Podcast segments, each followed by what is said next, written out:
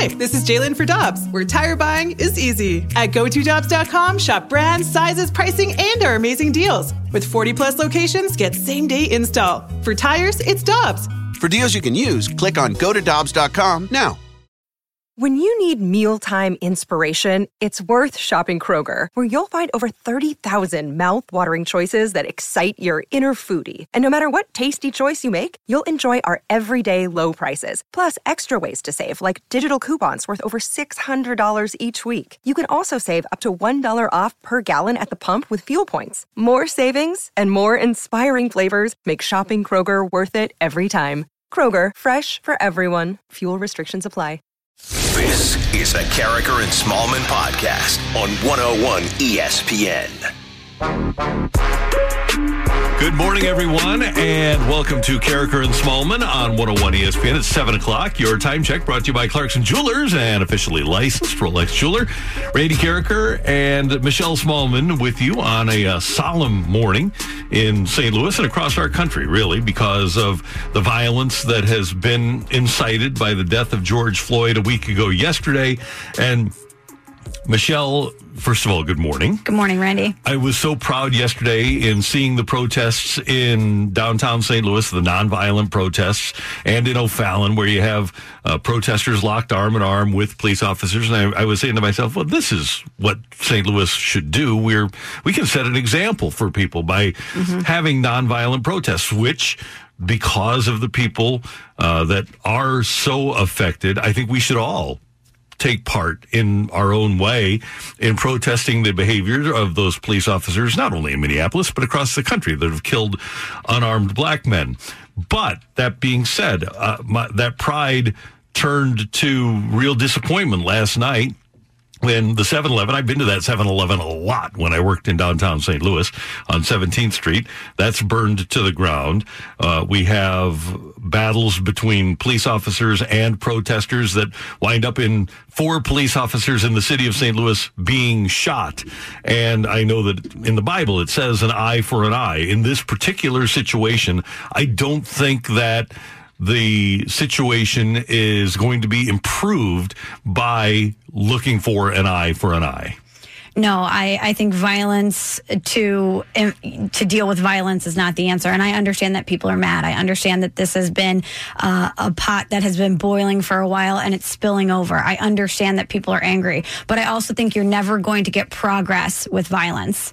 And so it, it just breaks my heart seeing what transpired in St. Louis overnight. I hate that you're, you're seeing shots being fired, officers being hit, people losing their lives, people losing their livelihoods, their businesses burning down, their the damage that's being done.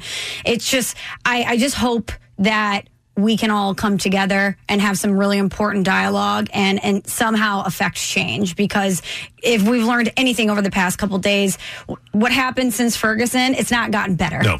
and avoiding these tough conversations is not going to make it better and part of the conversation is community leadership and when you have a community trust like a sports team, you should be a leader. And you pointed out to me moments ago that uh, two of the very few franchises in the National Hockey League and Major League Baseball that have not commented on what has happened over the course of the last week are our franchises. And like it or not, and regardless of who your constituency is, the people that are buying your season tickets, you do have an expectation, in my opinion, when you're a sports franchise, of taking a leadership role in your community.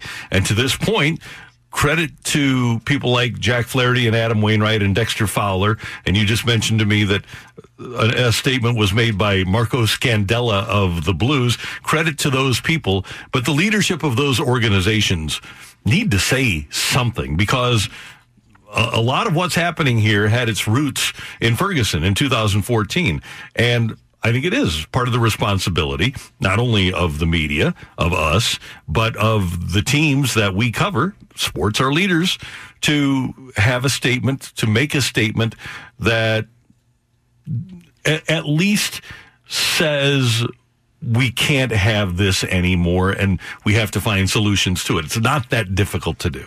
No, and when you have, you know, specific to the Cardinals, players on the team who are affected by this and who are speaking out about this and they're having open dialogue, and not only the message that it sends to, to the community that you as an organization haven't spoken out about this, but what does it say to your players inside your own building who are talking about this and how they've been affected by this and how they want to work together to create positive dialogue and affect change when when they're looking to you for guidance, what what are they supposed to think? Yeah, and those people are taking a leadership role. And again, credit to the people that organized the peaceful protests yesterday. And Lyda Krewson, the mayor, was involved with the peaceful protest in downtown St. Louis. And obviously in O'Fallon, Missouri, that one was set up by a 17 year old. And that was great. But once we got past dark, that was really ugly. And that is not what we should be. Unfortunately, it's what the country has become. And our country is severely and awfully divided right now, and uh, it's just terrible. And by the way, I, I, just want to bring Freeze Pops into the conversation because Freeze Pops lives uh, near downtown and was hearing shots throughout the course of the evening, and had to get up early to produce this show, but I want you to give us, uh, Freeze Pops, just a glimpse into what you were hearing and seeing last night. So I, I didn't see anything. Um, I heard a lot, though. You know, I, I tried to stay in bed because I, I, I didn't want to face it um, because then it would just keep me up all night worrying about what was going on. But there, it was loud. Um, you could you could hear a lot of commotion from where I live in Soulard. Um, it, it was it was really scary, um, and it, it's it's a scary time right now. And uh, like you guys were saying, it's important to have these conversations because we don't want to live in a country like this. We don't want to live in a country where there's so much unrest. So we need to come to we need to come to a solution uh, as a community to figure out how we're going to get past this because this is no way to live as a city. And at the end of the day, if you are, and there have been a lot of articles written about this, and this is not a revelation. But if you're on the side of Derek Chauvin, there's a problem. You, you can't be on the side of that knee. You have to be on the side of what's right and what is nice. And we, as a, a country, we have way too much racism, and it's uh, unfortunately taught from a young age.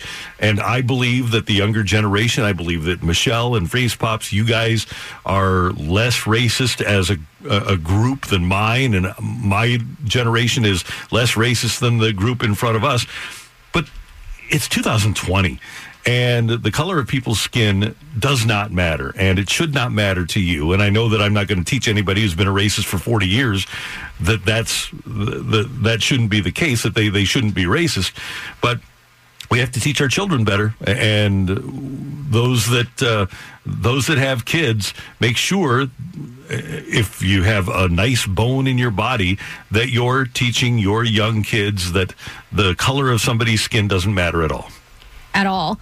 And I don't know how anyone could watch that video and not be horrified at the loss and devaluing of a human life.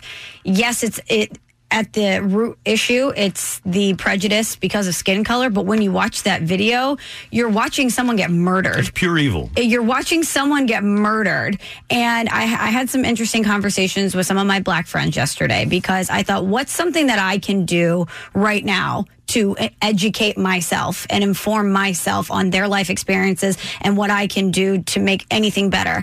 And one, one thing one of my black friends said to me yesterday was think about this that cop does that, and all of these people immediately pull out their cell phones so that there's evidence of what's about to happen.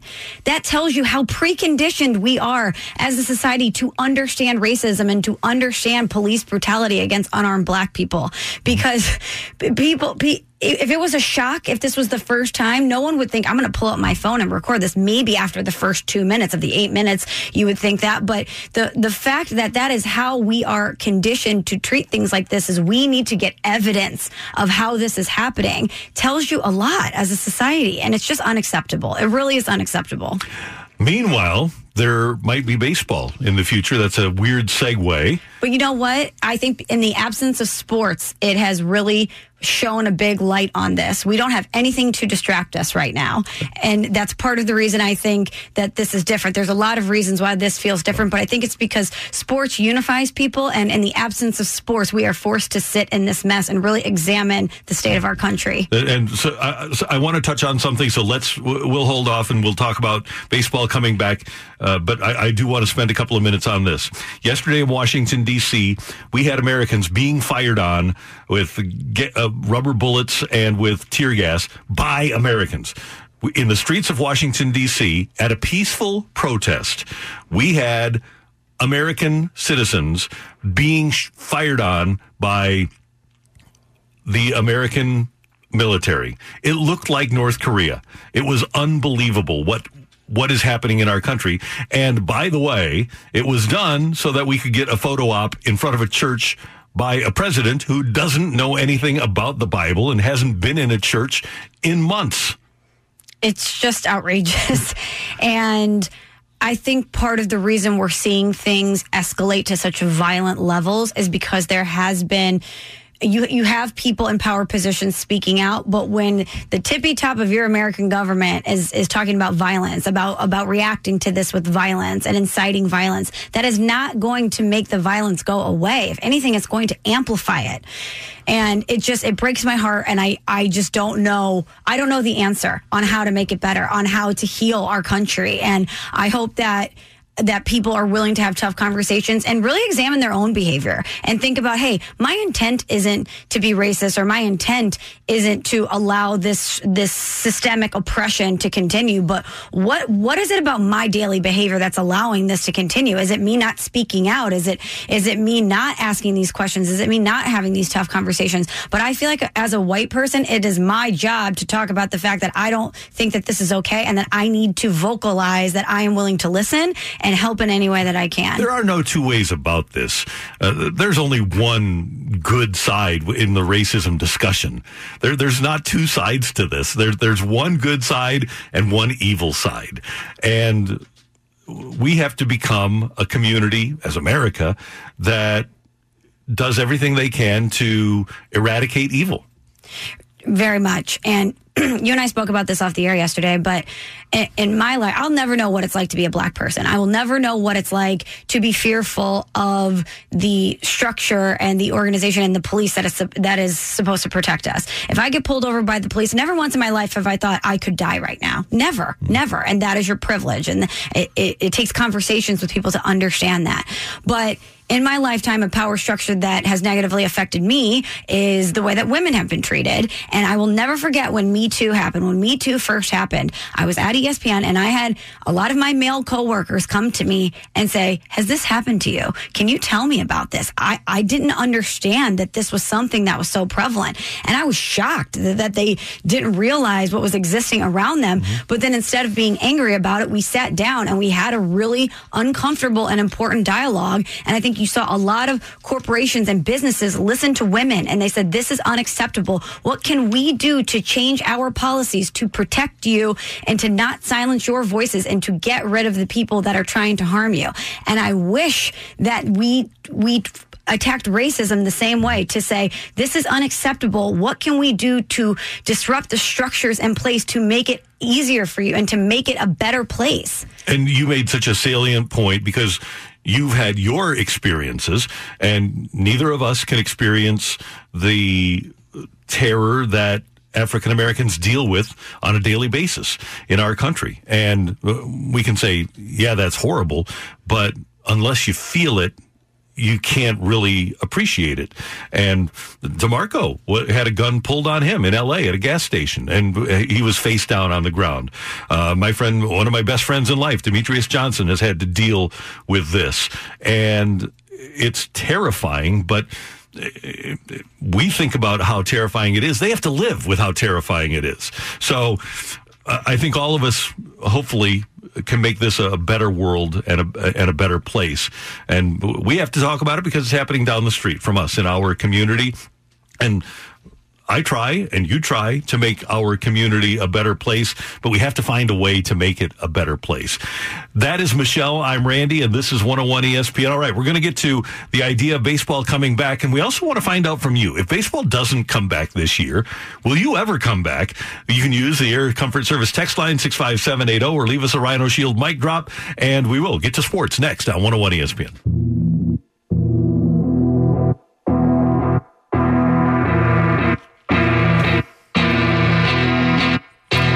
Baseball ownership is ready to make another proposal to players about having a baseball season.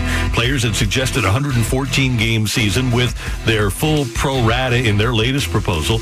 And the newest proposal, according to Jeff Passan of ESPN, would include a 50 game season and the players would be, be paid the full pro rata over the course of essentially a third of the season. The kicker here is that this one might not be a deal that either side has to negotiate. Here's Jeff Passan of ESPN. I, I think the word threat would be used because if they are holding this hammer right there saying we have the ability and the capacity to do this, how do you finish that sentence? I think the implicit part is unless you guys come to the table and we can come and find some sort of an agreement. And, and honestly, if that is the legal interpretation, and I, I've read the document, looks right to me, it, it, it is a, a well executed maneuver by Major League Baseball to bring it back out at this point during these negotiations. Now, I spoke with some people on the player side who talked about the possibility of litigation. But the problem with that, Rafi, is that if you are then the party that is saying we're going to take this thing to an arbitrator instead of on the field. While you can say we're going to take it to an arbitrator because we want to play more games, you are logically stopping games from being played. because of the time that you're spending in mm-hmm. arbitration. Owners came in with an 82 game proposal. Players came back with a 114 game proposal. Owners came back with, or are coming back with this threat, and apparently they can do it. I haven't seen the document. You heard Jeff Passan say that he has that they can implement a 50 game schedule if they so desire. A 50 game baseball schedule to me makes no sense at all, Michelle. And we talk a lot about asterisks for these seasons, mm-hmm. baseball, basketball, hockey. If you have a 50 game season, there's got to be an asterisk. You have to. It's less less than a third of a normal season. Yeah. I mean, it it has to be considered to have an asterisk next to it. Part of me thinks 50 games, I'll take it. I'll take any baseball at this point. But I hope that this is again one of those situations where the owners are saying, okay, we're going to have, we have X amount of money. You guys decide how many games you want, but we're going to propose 50 and we're going to, we're going to meet in the middle. It's not going to be 50. It's not going to be 114. We're going to find a happy medium in the middle here. And we've but we've been talking about this for weeks. Mm-hmm. This is an extreme proposal. Hopefully they'll compromise. Okay, they've countered with a little bit of an extreme proposal here, but they've given a little bit here. Time is running out.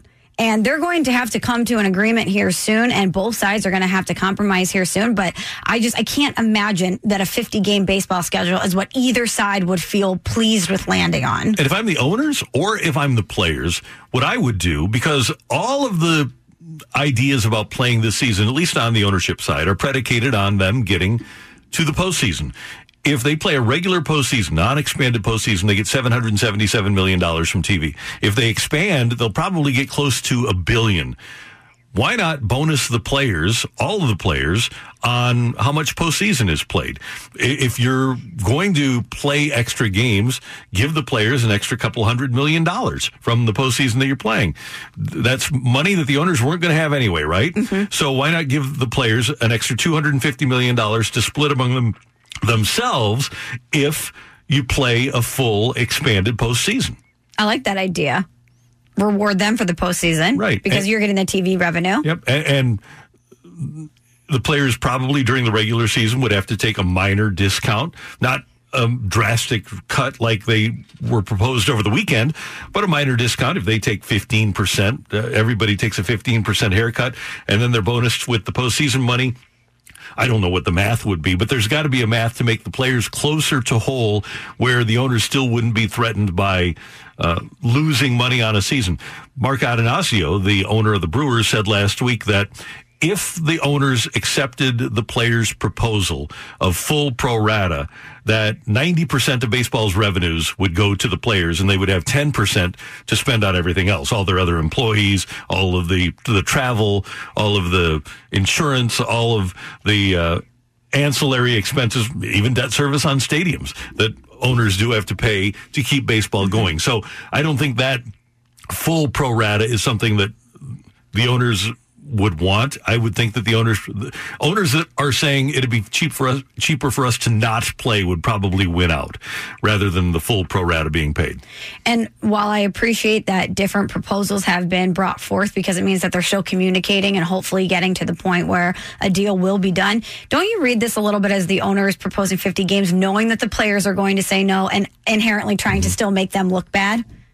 Yeah, definitely. And there's no need for that right no now. need for that. They should be uh, and you can't force them into a room now because of the pandemic, but they should be forced to be on their Zoom call for hours to hammer things out. This is not as difficult as they're making it out to be.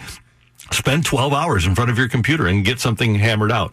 We asked you earlier, and we want to hear from you with the mic drop feature on the 101 ESPN app, the Rhino Shield mic drop, and via your texts.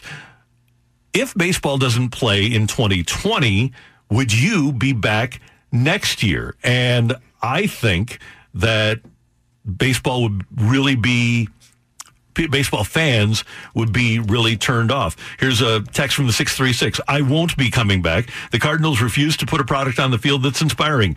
Why do they feel I should support them while I'm furloughed? Wow, that's a good point. Yep. And this baseball back and forth has turned me off to baseball. Baseball is stuck in the past. And then you have this. Only baseball could mess up in times like this. Which is true. We talked about this with Dan McLaughlin yesterday about, I asked him, why do you think it is that baseball cannot get out of their own way? And it's as a community that loves baseball, it's so frustrating for us to watch it go down this way and have the fringe baseball fan or the casual baseball fan be so put off by mm-hmm. this. And you and I had this conversation yesterday off the air about about the those people coming back. And if you if you look at every baseball market in America, I, I, feel comfortable saying that I think St. Louis is probably the most untouchable market mm-hmm. as far as fan support and fan loyalty. You know, we love the Cardinals like they're a member of our family. It's part of the fabric of our lives. The Cardinals can do things to upset us. We can say, "Oh, the the product is uninspiring." We're going to go to games. We're going to we're going to listen to games. We're going to support the Cardinals. But even in a city like St. Louis, I don't know if there isn't a group of people that won't be returning if this doesn't happen. And I, the more I think about it, St. Louis is a community that while we love baseball and while, while we support the Cardinals, we have been very affected by ownership greed. We've watched the Rams be ripped out of town and the NFL dismiss us and, and not really care about the fans and not really care about the actual team. It's just about their pockets and about greed. And so I, I don't know if there's not a huge group of people in St. Louis that, with the residue of those feelings from the NFL, would look at baseball and say, this is just another greedy ownership group. Uh, uh I, I don't want to support them. I'm not going to give them my hard earned money. Great point. As a community, as a St. Louis community, maybe not just as baseball fans, we look at things with a little bit more of a jaundiced eye. Lisa is a real fan. What would Lisa do if we don't play in 2020? Here's a mic drop. Morning, guys. I like your question being raised by a grandpa that told me I was a Cardinal fan at nine, it's part of the DNA of who I am. But this has done something to me, so I will definitely go, but I won't go as much. So I will still watch it on TV, but I don't think I'll go as much. And I know those around me definitely won't go as much. So anyway, I hope they get their act together. Thanks. I do too, because I think that's a prevailing thought. I'm sure in the rest of the country, and Michelle, like you said, we might have the most untouchable franchise in terms of fan base. And it was affected in 95. Granted, bad team. But it took a lot to bring Cardinal fans back after that strike. And as one texter noted earlier, they're messing up in the midst of a pandemic. I think this is even worse than a normal billionaires versus millionaires fight over money. Yeah, because normally we could, while uh, the billionaires and millionaires were fighting over money and trying to come to a deal, numb ourselves or distract ourselves with other sports. Uh, you know, we would say, "Oh, what's happening in baseball is so gross," but that's so baseball. Let's watch the Stanley Cup final, and and we would get our sports joy elsewhere. Now, because we have the absence of all sports in general, the only thing we can really talk about right now is this beef between the Baseball uh, Players Association and the owners. It is put on full display for all of us to witness and to see how tone deaf they are and see how they don't really seem to be caring about how revealing the way that this is going down is impacting the public perception of the league and impacting the fans is it's disheartening. It really is. And we welcome your mic drops and texts throughout the course of the morning, and we'll wrap up this segment with this one from the 636. Baseball, bring on the MLS. And that is another prevailing thought. By the way, they're talking about a lockout too, which isn't very appealing. Coming up on Juneteenth, ESPN is going to air another great documentary. This one's called Long Gone Summer. It's about the 1998 home run chase between Mark McGwire and Sammy Sosa, and it's directed by Edwardsville native AJ Schnack, who attended Mizzou. AJ is going to join us next to talk about his project with Karraker and Smallman on 101 ESPN.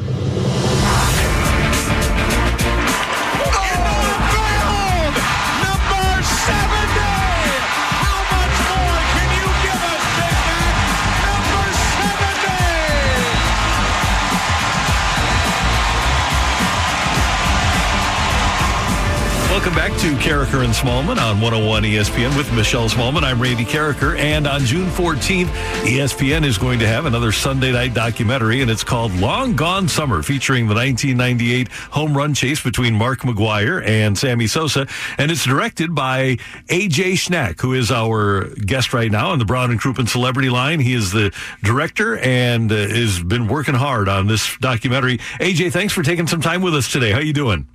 Uh, I'm doing well. How are you guys doing? Good. I want to start with this. You're an Edwardsville guy and a Mizzou guy. How much pleasure did you take in being able to put this together because it was part of your young adulthood? Yeah, no, it was a big thrill and something I was trying to make happen for uh, a while. And uh, when we finally got uh, all the pieces together and were able to start shooting, it, it kind of didn't seem uh, didn't seem quite real, but. Um, you know, it's a big part of my childhood growing up with the Cardinals and have a lot of relatives up in the Chicago area, so the the rivalry with the Cubs was always uh, pretty big. Um, so that time, 98, that summer, and that uh, battle between those two gentlemen for the home run chase uh, was something that was really uh, important to my baseball life. To be able to tell that story was was great. AJ, we know when a documentary is made, there's so many pieces that need to be put into place to execute something like this. You have to get all the footage, you have to arrange all the interviews. So, how long have you and your team been working on this documentary? Uh, almost three years. We had the first conversations um, in 2017. Um, started talking to the Cardinals and trying to get to both uh, Mark and Sammy and get them to be involved. Um, so yeah, we we did about about a little little under two years of kind of pre-production and started shooting last year in uh, in March. And we know that with The Last Dance, a lot of what we were hearing on social media is that it wasn't slated to start until a couple weeks after it did, but things got pushed up because of the pandemic. Did did this happen with your documentary as well? Did the timeline get moved up because of what's going on in the world? Yeah, our timeline got completely shattered. Um, we were supposed to have a premiere at the Tribeca Film Festival in April, and so we were working really hard and pushing towards that. And then um, found out that that festival wasn't going to happen, obviously because of the the pandemic, and so we took a, a, a break and thought, oh, we'll have this time to really get the film where we want it to. And a few weeks later, ESPN said, um, oh no, your air date, we're going to move it up to June, and so everybody suddenly then was back, you know, working really hard, but working in a completely different way because we're we're not in the same room with one another. We're doing everything remotely. Um, so it's uh, it's been a lot more challenging uh, to to try to finish uh, in the current environment. But um, but yeah, it's it's we we both have been delayed and accelerated at the same time. AJ Schnack directed "Long Gone Summer." It's coming up on June 14th on ESPN when you talk about rushing things and having to turn in a perfect product, and everybody wants to turn in the perfect product over the course of the three years, AJ, what's the biggest challenge been? Has it been this? Yeah, I mean the uh, certainly the the finishing in a way that you're not um, able to have your your close uh, team partners, you know, right by your side. Um, we've certainly figured out ways to share screens on our computers and uh, do a bunch of workarounds where we're as as close as we can be. Um, but you know, you rely on all of your um, you know your fellow partners and creative team members to help you get to the, the end of a journey like this. And it's, so it's definitely a, a much more challenging experience um, than you know just the the rest of the project because the rest of it was such a dream. Um, you know, great. We had a great crew. It was great to shoot in St. Louis and Chicago. Um, so yeah, this is this is definitely um, something that we've never dealt with before. AJ, when you're putting together your storyboard, I guess, and your list of interviews that you want to go after for this documentary, I'm, I'm sure the list is long. And there's some members of this that will be excited to contribute to this documentary. And I'm sure some might have been reluctant. Who was one person involved in this that was harder for you to nail down for an interview than maybe some of the others?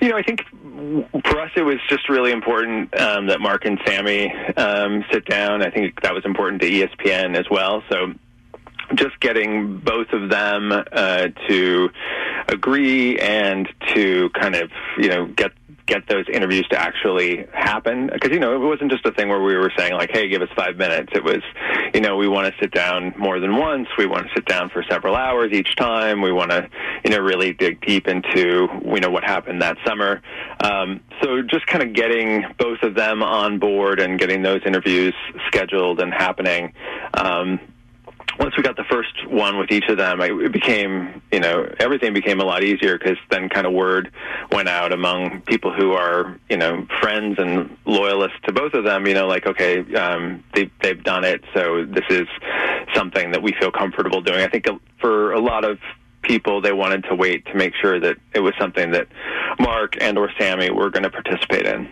AJ, what sense did you get from those two about how they feel, what they think of each other now? I, I got the sense that Sammy kind of feels the same. That he, um, you know, still looks up a lot to to Mark and, and views him as the man. Um, and you know, I think he would really like uh, to uh, have some of their together magic again. Um, I think you know. For Mark, what was interesting to me is I think he has very warm feelings about that experience and that summer, but is also able to, to talk about the fact that they really didn't have as much time together as it seemed. Um, you know, when uh, you look back at that that time, you know, people were just describing them as this great friendship, and as, it was kind of as if, as if they were together a lot. But the reality was is that they were kind of brought together in in sort of limited situations at limited times, either right before or during a game and uh, you know they certainly made the most of those moments, um, but they may may not have been as plentiful as as you know we we perceived at the time. We obviously have the the Cards Cubs rivalry. Would you classify those two as being rivals? I, I think that they weren't really. I mean, in a sense, they definitely were competitors. Um, they were definitely um, feeding on one another. I think the fact that so many times during that season they were. Um, one would hit a home run and the other one would uh, follow, you know, uh, 15, 20 minutes, you know, two innings later, um, that they would just really go back and forth.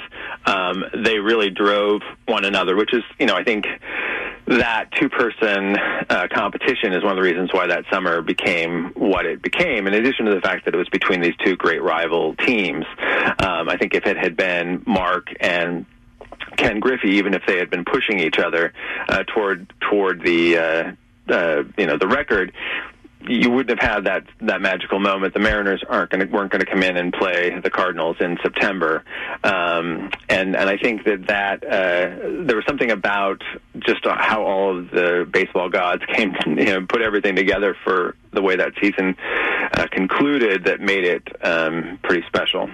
AJ, with any great story, there's always a lot of tentacles. And for this one specifically, there's what happened in the moment with the home run race and the excitement and the rivalry between the two of them, how many people say it saved baseball. And then there's what happened in the aftermath with steroids and how that impacted baseball. Was that difficult for you to figure out how to strike the tone to tell both of those stories? And did you tell both of those stories? Yeah, I mean, we we definitely deal with um, kind of the what we know now aspect of of this story. I mean, one thing that was important to me though was you know, for a lot of people, there's a whole generation of baseball fans who that's the only part of the story that they know um, is that this took place during the steroid era, and Mark has admitted that he used steroids uh, during that time period and during that year. Um, but you know, they don't have the sense of what that moment felt like at the time. So one of our main objectives is to say like this was a very special moment not just in baseball not just in sports but in american history and let's try to as best we can recreate what that moment felt like um, and yeah, that we're gonna, then we're going to talk about you know what we've learned since then, maybe what we should have known at the time. Um, but the initial goal is to say, you know, hey, let's go back to that summer and kind of put you back in what that felt like emotionally. Um, at, at, that time. AJ Schnack has directed Long Gone Summer, the story of the 1998 home run chase between Mark McGwire and Sammy Sosa. More with AJ coming up with Karraker and Smallmon on 101 ESPN.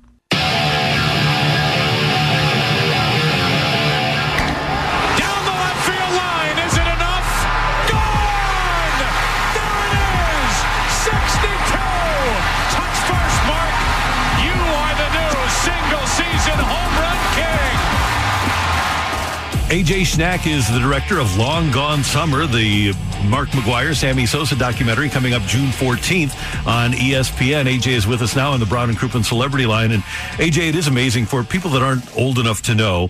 During that summer of 1998, McGwire and Sosa, whenever they would step to the plate, ESPN would cut in. And you had Fox coming in to follow McGwire during the chase for 60 and 61 and 62. And I want to touch on that night that McGwire hit 62 because I've seen a lot here. I, I, saw the St. Louis Rams win a Super Bowl. I've seen multiple Cardinal World Series championships. I've seen the Blues in person advancing to a Stanley Cup final. But I still people tell people now the coolest event I've ever seen was that night, 9 8 98, when McGwire hit number 62. Yeah, and it's so unusual for baseball. You know, the the thing we think about baseball always is the, the team aspect of that sport, and to have this individual uh, accomplishment, this individual achievement between uh, this battle for a record between two guys happening right in front of you. You know, people describe them, you know, as, as you know, gladiators fighting each other in the in the arena. You know, I mean, this is a this is not a typical baseball uh, moment, and yet it it because of how they both approached it, um, it brought out some of the best of what we think of in, in baseball and the traditions of baseball and how it connected to previous generations like the Maris family. Um, it was it was definitely not just a baseball event. Not, it was a national event that uh, dominated headlines. I mean, it was front page news all over the country. And you're right, ESPN was breaking in. And I know myself and lots of people, you know, you'd tune into Sports Center every night or first thing in the morning to see, you know, did these guys hit a home run last mm-hmm. night? Um, because, you know, you couldn't pull out your phone and look at, at your screen and, and have it tell you, like, immediately at the time, you know, like whether or not one of them hit a home run. But as that season progressed, it, you wouldn't even have to wait for Sports Center. It was coming on local radio here in Los Angeles where I live, it was um, you know being talked about on the streets. Oh, did you hear? You know, McGwire hit 60, you know, five last night. Uh, should have had 66, but they called it back. Uh, that kind of conversation was happening in a way around sports that I had never heard before that, um, and I, I haven't heard since. AJ, well, this was certainly a big national story and a story that's important in the history of, of baseball as a whole. It always takes on a little bit of a different feel when you are the hometown kid and you have an emotional tie to it. So, as somebody that lived through this and enjoyed watching it from a, a hometown perspective and knew a lot about what, what happened as it happened, what's the one thing that you learned about this story as you went through the process that you didn't know before? Uh, that's an interesting question. Um, I, I, a lot of things, um, some of which I won't spoil yet, um, that uh, Mark and Sammy said that I wasn't uh, aware of. And Mark tells us something um, that when I asked Tony La Russa about it, um, Tony said, you know, that's the first time I'm hearing about it right now. um, so there were a few things uh, that that were said that I, I was not um, familiar with. But you know, I think that one thing as a you know as a Cardinal fan, you know, that was really interesting to me about the story, you know, having grown up with Whitey Ball and you know these teams that would just grind out you know one run at a time, um, you know, the the, the spectacle of having someone like Mark come into Busch Stadium um, and just hit these towering home runs, um, and and hearing from a, a bunch of people, you know how that summer, um, you know, in addition to the fact that people thought it might be the summer that Mark could could do this and, and maybe Griffey. Um, the reasons why they thought he might be able to do it, which had included um, some changing to the dimensions in, in Busch Stadium the year before, um, just the, the way in which you know the the humidity of St. Louis uh, would affect Mark as somebody who had been hitting in like uh, the Bay Area for previous years. Um, I, there, there were a lot of aspects of that that I found interesting that I hadn't really thought about before I got into the project. Couple more quick things for AJ Schnack. He has directed Long Gone Summer. You'll see it June 14th on ESPN, and shortly after that, obviously on ESPN Plus. Uh, I want to ask you about just the documentary business right now. As a filmmaker, I know you're a fan of films, AJ, and you watch Last Dance and the way that they would present the iPad to Jordan or other people, and they would react. There are a lot of creative things happening with documentaries, and ESPN is doing has done a great job with 30 for 30 over the years. What do you think of what's going on now with sports documentaries? Documentaries? I mean, I think it's it's showing that what we've been seeing uh, the last few years around documentaries generally, and the the rise and advance of the various streaming platforms and how traditional networks are now having their own um, streaming platforms um, is giving you know people an opportunity to watch you know all kinds of, of things and um, and it's been great as somebody who makes you know documentaries to see that people want to watch documentaries and they want to see you know stories um, both familiar and unfamiliar and they are they're curious about it in different forms and formats and lengths. Um, you know, there used to be a time not that long ago, you know, where if you would have said like, "Hey, we're going to do 10 hours on the Chicago Bulls in the 90s, um, people would have said, you know, like, well, how would, who's going to watch? No one's going to watch that. You know, no one's going to care about 10 hours of watching uh, sports events that they've already seen and already know. Um, and so I think that having, uh, having seen what a huge success that was, and granted, part of it is because we were, were starved for sports and we, you know, we're thrilled to have this opportunity to sit and watch this story again. Um, it's just it's great. It's gratifying, and I think you know even the conversations I'm having with people it's around like new ways of approaching uh, the format of documentary in sports and in other topics as well. And that's you know as a as someone who makes them and wants to do things differently, you know each time. That's that's very exciting. And finally, again, as a filmmaker, you want to have drama, and you can't find more dripping drama than what we had in that last weekend of the baseball season in '98. Can you? With Sammy passing McGwire on Friday night, and then McGwire hitting five home runs to close things out.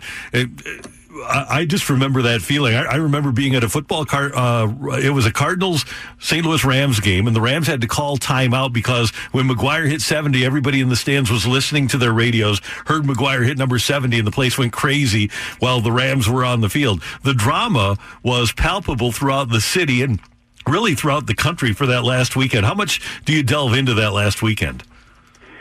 Yeah, I mean, the last weekend's a, a big part of the story, and, and I think that it's um, a part that a lot of people don't remember because. Uh, you know, 62 was, you know, as we talked about, it was nationally telecast. It was a huge event, um, but there were still two and a half weeks left of the season, um, and and I think that that that last weekend, watching, you know, Sammy, you know, hit six Friday, and um, you know, you just couldn't have guessed what was going to come next. I mean, could could Sammy hit a couple of more? You know, seemed seemed like he was on a roll at that point.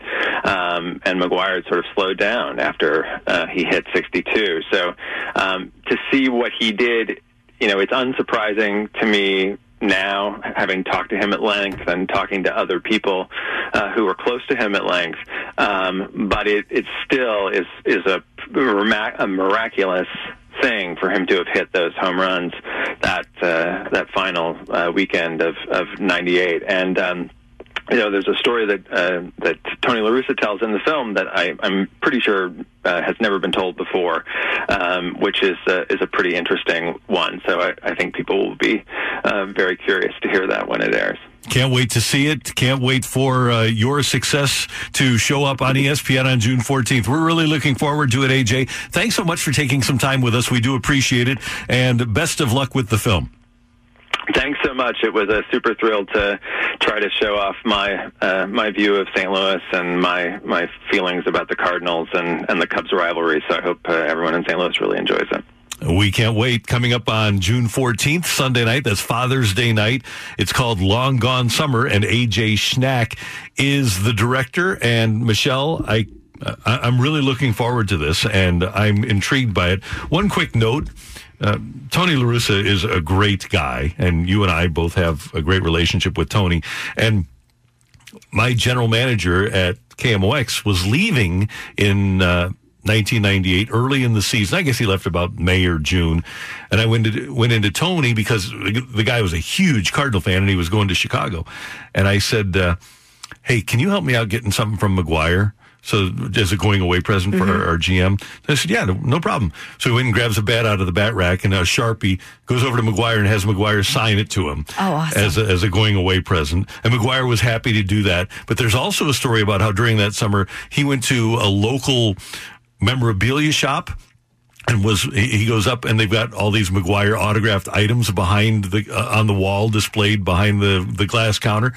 And he said didn't sign that. Didn't sign that. That's not me. That's not me. That's not me. And there was a bunch of counterfeit McGwire stuff. And he was here's McGwire telling the the owner of the shop wow. I didn't sign any of this Wow, that's crazy. Yeah. So uh, I wonder what the owner of the shop did if he removed the items. That's a good question. I don't know.